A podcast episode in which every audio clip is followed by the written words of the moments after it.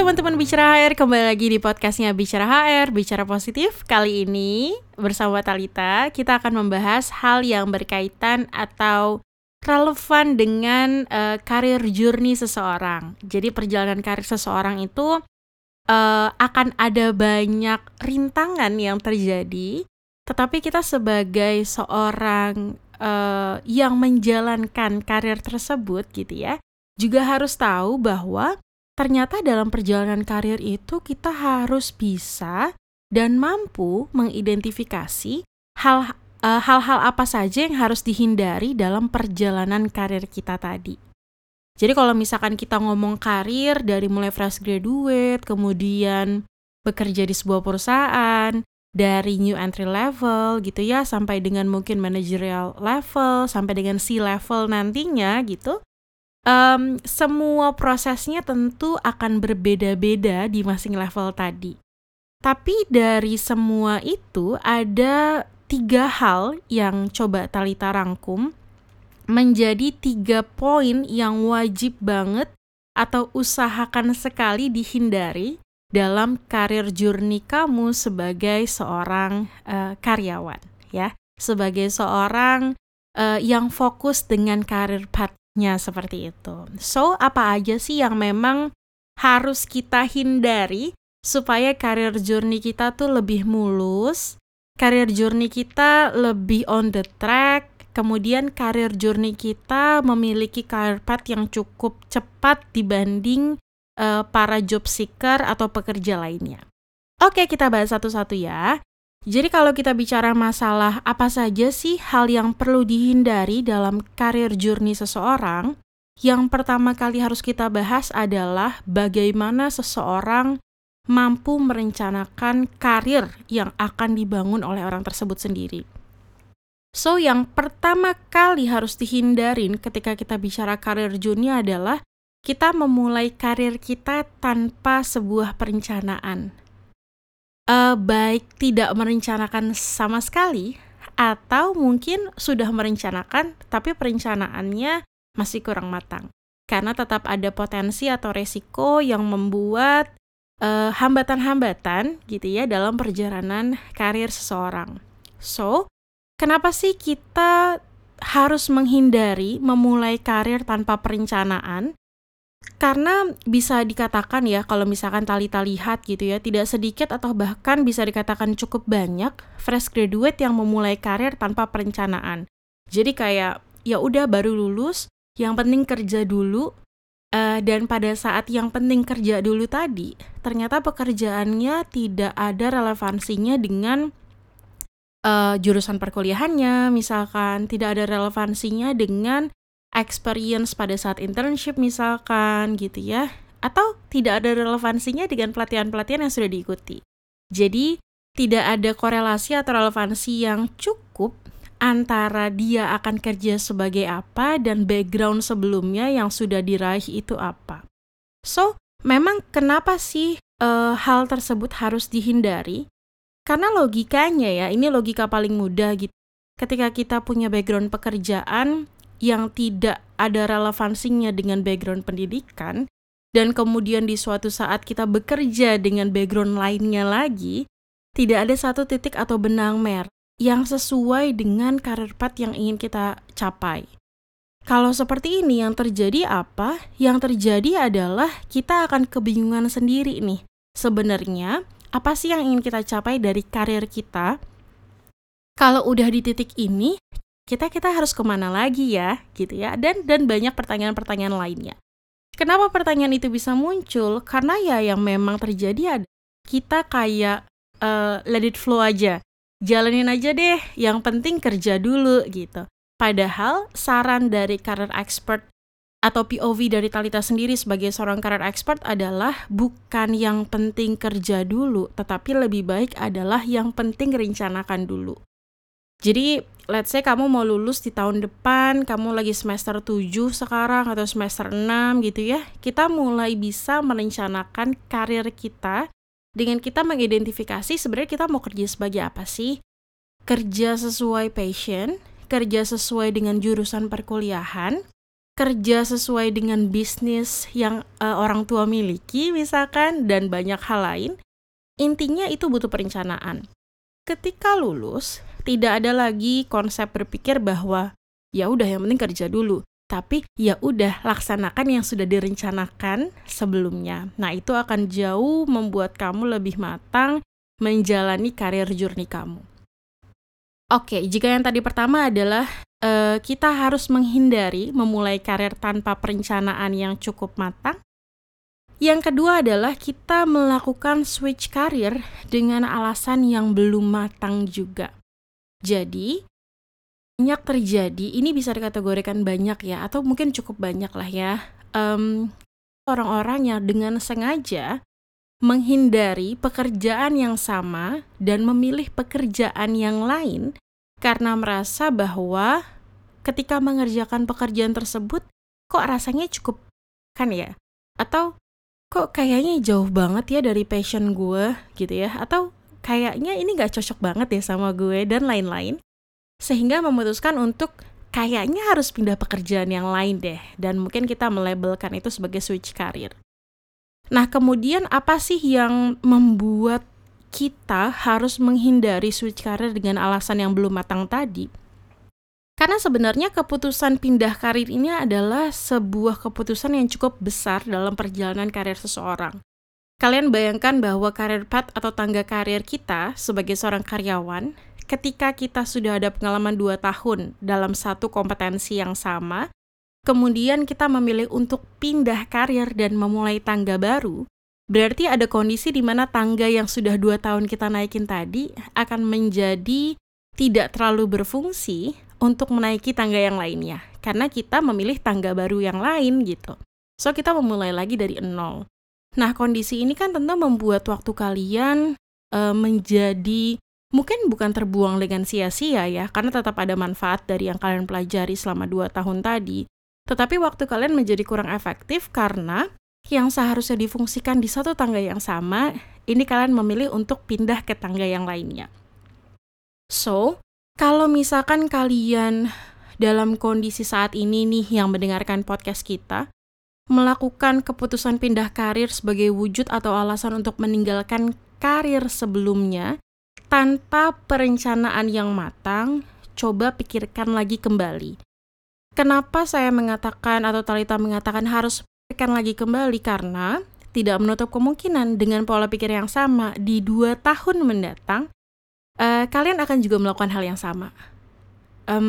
Kayaknya gue kurang cocok dengan pekerjaan ini. Kayaknya kali ini mau ngejar passion deh. Ya udah deh, ganti pekerjaan yang lainnya gitu ya. Dan kalau itu berlaku repetitif di beberapa tahun ke depan, kebayang gak sih bahwa tangga karir yang tadinya menuju top position itu butuh waktu mungkin 10-15 tahun, ini 10-15 tahun kalian masih ada di dalam level yang sama, hanya dengan diversifikasi pekerjaan yang berbeda. So, itu sangat disayangkan banget ya untuk perjalanan karir seseorang. Tapi kalau ada yang bilang kayak gini, ya itu gak apa-apa, Mbak Talita itu kan menambah pengalaman. Iya benar gitu ya, Talita gak bilang bahwa itu sesuatu yang sia-sia. Tadi seperti Talita katakan, pasti ada value-nya. Tapi kalau dalam bicara kontekstual career path, ketika kita menuju satu posisi yang memang itu ada relevansinya dengan experience, skill set, kompetensi yang kita miliki, maka dengan waktu yang lebih singkat dan efektif, kita akan bisa mencapai yang tadi, yang poin pertama. Ketika kita memang sudah mampu merencanakan karir kita, maka kita akan tahu kemana kita harus bergerak, ya, apa saja effort yang harus dilakukan, pelatihan apa saja yang harus dilakukan untuk mengupgrade skill set kita misalnya gitu ya, dan lain-lain. Jadi intinya, boleh kok switch karir, boleh banget, karena setiap orang itu punya alasan masing-masing lah pasti ya untuk memilih switch karir. Tapi saran dari Talita adalah pastikan kamu benar-benar tahu dan menyadari alasan utama kamu untuk memilih pergantian jalur karir ini karena apa, ya. Karena ini sangat penting sebagai komitmen dalam diri untuk menjalankan karir baru yang telah kamu pilih. Mungkin tahun ini kita switch karir gitu. Tapi dengan proses switch karir yang tepat, preparation switch karir yang matang, kita akan benar-benar komit dengan keputusan kita. Sehingga di 2 tahun mendatang tidak ada lagi switch karir lainnya dengan alasan yang mungkin 11-12 dengan yang dilakukan saat ini. Gitu ya, teman-teman ya. Oke, untuk yang ketiga. Jadi tadi kalau pertama ada menghindari memulai karir tanpa perencanaan.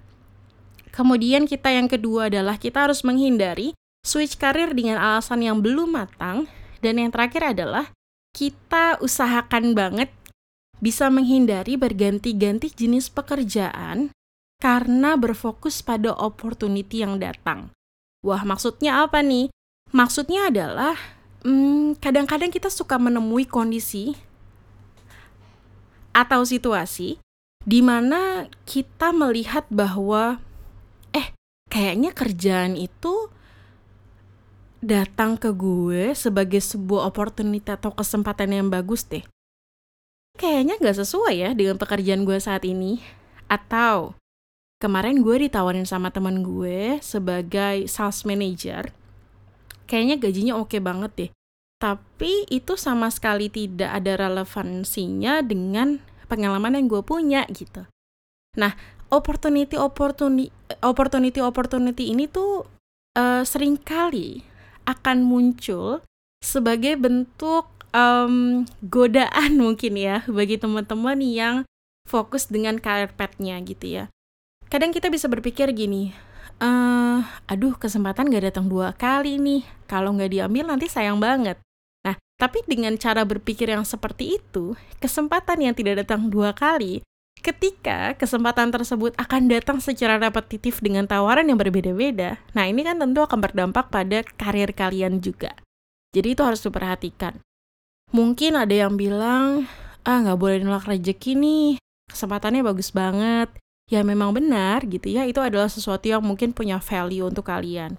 Tetapi jika, kembali lagi ke poin pertama, kalau kita sudah merencanakan karir plan kita seperti apa, dan ketika offering tersebut atau opportunity tersebut cukup jauh dengan karir path yang sudah kita harapkan dan rencanakan, ada baiknya memang tidak perlu diterima gitu ya. Jadi tidak perlu diterima ini kontekstualnya adalah karena yang namanya kesempatan itu bisa saja muncul kapan saja gitu ya. Mungkin kesempatannya berbeda-beda nih opportunity-nya. Tapi kan pada akhirnya kesempatan tersebut tidak terlalu relevan dengan karir journey yang kita harapkan gitu ya. Nah, kenapa sih memang kalau memang kita ganti-ganti kerjaan kayak gitu, dampaknya kemana sih gitu ya? Sebenarnya poin ini kontekstualnya harus kita sadarin, kita jadi orang yang punya banyak pengalaman kerja, tapi pekerjaan tersebut tuh kayak kurang berkorelasi satu dengan yang lain. Sehingga yang terjadi adalah apa? Kita mungkin sama aja nih kayak model switch career tadi ya. Yang terjadi adalah kita tuh belum naik ke tangga ketiga, tapi kayak udah tergoda dengan tangga dasar opportunity lainnya. Kita pindah nih ke tangga lainnya. Terus kita baru naik ke tangga keempat, kok kayaknya ada yang seru lagi ya. Kayaknya salary offeringnya lumayan besar ya, kita pindah tangga lagi. Nah, kondisi pindah-pindah tangga ini yang kemudian membuat kalian mungkin dikatakan cukup mengalami hambatan besar untuk menaiki tangga karir yang sama atau menuju top position dengan karir path yang sama kalau kalian memang terlalu banyak memilih diversifikasi pekerjaan.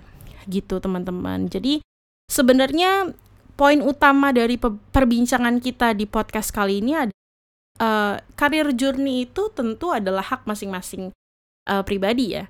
Cuman kalau kita melihat dari POV career expert, kita bisa men-suggest bahwa karir yang direncanakan dengan baik, kemudian diusahakan dengan baik, tentu akan mendapatkan output yang jauh lebih efektif ketimbang tidak direncanakan dan kemudian seperti tidak terarah seperti itu ya. Jadi aktualnya kalian bisa merasakan experience A, B, C, D, E tapi tidak benar-benar fokus kepada satu tangga karir yang kalian harapkan. Seperti itu ya. Output lainnya yang lebih real gimana? Mungkin kalian pernah lihat bahwa di satu lulusan atau angkatan lulusan yang sama perkuliahan, di dalam waktu 10 tahun ada yang sudah menjadi GM di dalam suatu perusahaan, misalkan. Tapi ada satu lagi yang masih menjadi supervisor. Padahal mereka lulus di tahun yang sama. Kenapa ini bisa terjadi? Mungkin salah satu aspek yang utama adalah yang satu fokus kepada kompetensi utamanya atau core kompetensinya untuk menaiki anak tangga yang sama secara sabar. Mendevelop dirinya untuk kemudian bisa naik anak tangga hingga mencapai top position yang diharapkan di area core kompetensinya tadi. Tapi yang satu bisa jadi sudah berpindah-pindah pekerjaan gitu ya, tapi dengan kompetensi yang berbeda-beda, yang pada akhirnya membuat belum menjadi benar-benar matang untuk move ke next level. Kayak gitu sih teman-teman ya. Jadi harapan Talita, awareness kalian untuk merencanakan karir secara matang itu mulai diutamakan. Jadi tidak lagi yang penting kerja, tapi diubah gitu ya. Usahakan menjadi yang paling penting direncanakan dulu, hingga kemudian perencanaan tadi bisa direalisasikan secara matang.